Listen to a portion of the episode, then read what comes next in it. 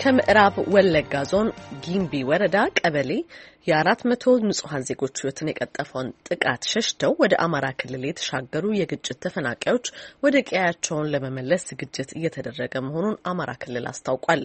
የክልሉ መንግስት ምክትል ቃል አቀባይ ወንደሰን ለገሰ በምስራቅና ምዕራብ ወለጋ ዞኖች ከሚገኙ ስድስት ወረዳዎች ለተፈናቀሉ ዜጎች ተመሳሳይ ዝግጅት እየተደረገ መሆኑንም ለአሜሪካ ድምጽ ተናግረዋል። የአሜሪካ ድምጽ አስተያየታቸውን የሰጡ በሰሜን ወሎ ዞን ሀርቡ መጠለያ ጣቢያ የሚገኙ አንዳንድ የኦሮሚያ ክልል የግጭት ተፈናቃዮች ግን በቀድሞ ቀያቸው የጸጥታ ሁኔታ መሻሻል ላይ አይስማሙም። አስቴር ምስጋናው ተፈናቃዮቹና የክልሉ መንግስት አነጋግራ ተከታዩን ዘገባ አሰናድታለች። በኦሮሚያ ክልል በነበሩ ግጭቶች ምክንያት ተፈናቅለው ወደ አማራ ክልል የተሰደዱ ተፈናቃዮችን ለመመለስ የሚያስችል የፈረሱ ቤቶችን የመጠገንና የጸጥታውን ሁኔታ የማረጋገጥ ስራ እየተሰራ መሆኑን ነው ባለስልጣናት የተናገሩት። ከፌዴራልና ከክልል የተውጣጡ ከፍተኛ አመራሮች ከጸጥታ ኃይሎች ጋር በቶሌ ቀበሌ ተገኝተው ለተፈናቀሉ ወገኖች የተሰሩ ቤቶችን ተመልክተዋል። በጉብኝቱ ከተሳተፉት ከእነዚሁ አመራሮችና ባለስልጣናት አንዱ የሆኑት የአማራ ክልል ምክትል ቃል አቀባይ ወንደሰን ለገሰ የተመለከቱትን ለአሜሪካ ድምጽ አብራርተዋል። የአማራ ክልል የተፈናቃዩን መረጃ በትክክል የመለየት ስራ ነው በእቅዳችን አቅደን የነበረው። የኦሮሚያ ክልል ደግሞ የወደሙ ቤቶችን፣ የፈረሱ ቤቶችን የመጠገን መሰረተ ልማቶችን የመጠገን ስራ ነው ተግባብተን ወደ ተግባር የገባ ነው። ለዚህም ተፈናቃዮች ከመመለሳችን በፊት ቦታው ላይ ምን አለ፣ የኦሮሚያ ክልል መንግስት ምን ሰርቷል የሚለው ልናይ ነው በእኛ በኩል ወደዛ ያቀና ነው። ደንም ያየነው ቤቶች እየተጠገኑ አግኝተናል። ጊዜያዊ ማረፊያ ማቆያ ተፈናቃዮች እንደደረሱ ከአካባቢ ማህበረሰብ አቀባበል እንዲደረግላቸው ጊዜያዊ ማቆያ በማዘጋጀት የፈረሱ መሰረተ ልማቶችን በመጠገን የተሰራ ስራ ነው ያረጋግጥ ነው። በምስራቅ ወለጋ አምስት ወረዳ፣ ምዕራብ ወለጋ ደግሞ አንድ ወረዳ አይተናል። ባየናቸው ወረዳዎች ጥሩ ዝግጅት ነው የተደረገ ያለው። የአካባቢ ማህበረሰብ የምግብ ቁሳቁስ በማሟላት ተፈናቃዮቹ ወደ ቀያቸው ሲመለሱ አቀባበል በማድረግ ወደ ቤታቸው እስኪገቡ ድረስ ደግሞ ማህበረሰቡ በሚገቡበት ካምፕ እንክብካቤ ለማድረግ ብዙ ዝግጅት ነው እያደረጉ ያገኘ ናቸው። ስለዚህ ዝግጅቱ በጣም ጥሩ እንደሆነ ተመልክተናል። ሰኔ አስራ አንድ ሁለት ሺ በምዕራብ ወለጋ ዞን ጊምቢ ወረዳ ቶሌ ቀበሌ ላይ በተፈጸመው አሰቃቂ ጥቃት አራት መቶ ሰዎች መገደላቸውን የሰብአዊ መብት ተሟጋች ድርጅት አምነስቲ ኢንተርናሽናል ማስታወቁ ይታወሳል። የኢትዮጵያ መንግስት በበኩሉ ሶስት መቶ ሰላሳ ስምንት ንጹሐን ዜጎች መገደላቸውን ገልጾ ነበር። የዩናይትድ ስቴትስ እና የተባበሩት መንግስታት ድርጅትን ጨምሮ የተለያዩ ሀገራትና ተቋማትም ጥቃት ጥቃቱን አውግዘዋል። በዚያ ጥቃት የተፈናቀሉና ወደ አማራ ክልል የተሰደዱ ተፈናቃዮች ግን እስካሁን ወደ ቀያቸው አልተመለሱም።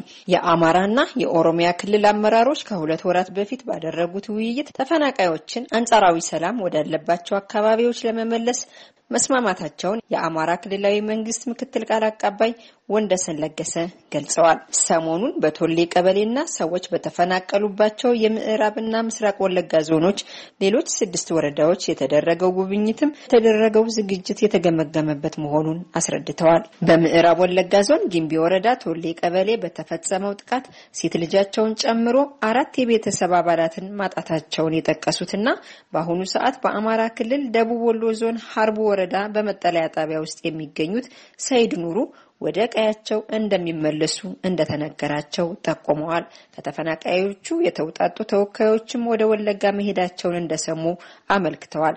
ይኖሩበት ወደ ነበረው ቶሌ ቀበሌ መመለስ ቢፈልጉም የደህንነት ስጋት እንዳለባቸው ይናገራሉ።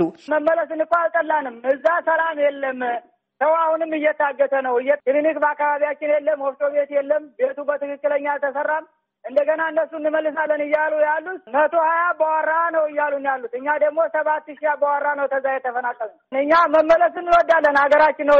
ሰኔ አስራ አንድ ሁለት ሺ አስራ አራት ዓመተ ምህረት በቶሌ ቀበሌ በተፈጸመው ጥቃት ልጃቸውን ጨምሮ አስራ አንድ የቤተሰብ አባላትን በሞት ማጣታቸውን የጠቀሱትና በአሁኑ ሰዓት በደቡብ ወሎ ሀርቦ ወረዳ የሚገኙት አቶ እንድሪስ ሀሰን ወደ አካባቢው ለመመለስ አሁንም ስጋት እንዳላቸው ገልጸዋል። ሰላምነቱ ውሸት ነው። ይሄ ወሬ ነው። ሄደዋል፣ መሄዱን ሄደዋል፣ ሰምተናል። ግን የተሰራው ቤት አምሳ ቤት ነው። ከሰባት ሺህ ቤት አምሳ ቤት ይገልጸዋል። ትክክለኛ ከሆነ ሰላምና እርቅ ያስፈልገዋል። ወደ ሀገራችን የምንመለሱበት ጉዳይ የሚስተካከልን ከሆነ የሚስተካከለው በሃይማኖት አባት መጀመሪያ እርቅ ተደርጎ የተወሰደው ንብረት ተመልሶ ካሳችንን ተቀብለን የኦሮሚያ መንግስት መጥቶ በየመጠለያው አሳምኖ ነው እንጂ እኛን ሆን ብሎ አሁንም ለማስጨረስ እንጂ ለትክክለኛ ልቅና እንድንጠቀም አይደለም፣ አርሰን እንድንጠቀም አይደለም። ተፈናቃዮች ያነሱትን የደህንነት ስጋትና የመሰረተ ልማት ጥያቄ በተመለከተ ምላሽ የሰጡት የአማራ ክልል ምክትል ቃል አቀባይ ወንደሰን ለገሰ ተከታዩን ምላሽ ሰጥተዋል። እኛ በሄደን check ባደረግነው ወረዳዎች፣ ዞኖች አስተማማኝ ሰላም አለበት ተብሎ የተረጋገጠ ነው የምንመልስ። ግጭት የሚባልም ነገር የለም። መደበኛ የህዝብ ተግባር የህዝብ እንቅስቃሴ ነው ያገኘነው። ሂደን ያየናቸው የኦሮሞ ማህበረሰብ ተሰባጥሮ የሚኖሩበት ቀጠና ነው። ይሄ ደግሞ ያልተፈናቀለው የኦሮሞ ማህበረሰብ ደግሞ በእነዚህ ጤና ጣቢያን በትምህርት ቤቶቹም በሁሉም እየተገለገለ ነው ያለው። ስለዚህ የተወካዮቹ ያነሱት ስጋት ከጸጥታ ጋር ነው። ልክ ነው። ጸጥታ ስጋት ማንሳታቸው ተገቢ ነው። የጸጥታ ስጋቱ ደግሞ አስተማማኝ ሚሊሻ የጸጥታ መዋቅር ስምሪት የተደረገበት እንደሆነ ደግሞ እኛ በአይናችን ተመልክተናል።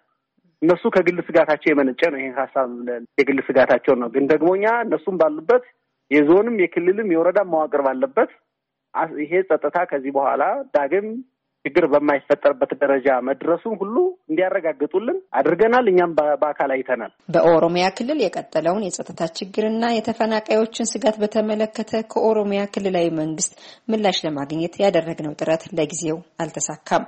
የክልሉ መንግስት ቃል አቀባይ ኃይሉ አደኛ ከሁለት ወራት በፊት ለአሜሪካ ድምጽ ሲናገሩ ተፈናቃዮቹ ይመለሱባቸዋል የተባሉትን የኦሮሚያ ክልል አካባቢዎች የጸጥታ ችግር ከግምት ያስገባ የመልሶ ማቋቋም ስራ እንደሚሰራ መጥቀስ መጥቀሳቸው ይታወሳል።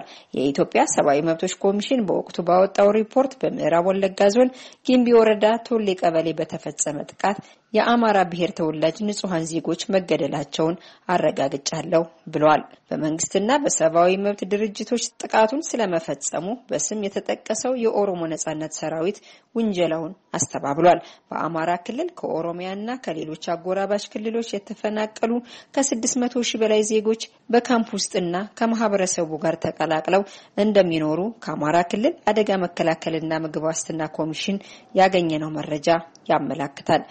ለአሜሪካ ድምጽ አስቴር ምስጋ ነው።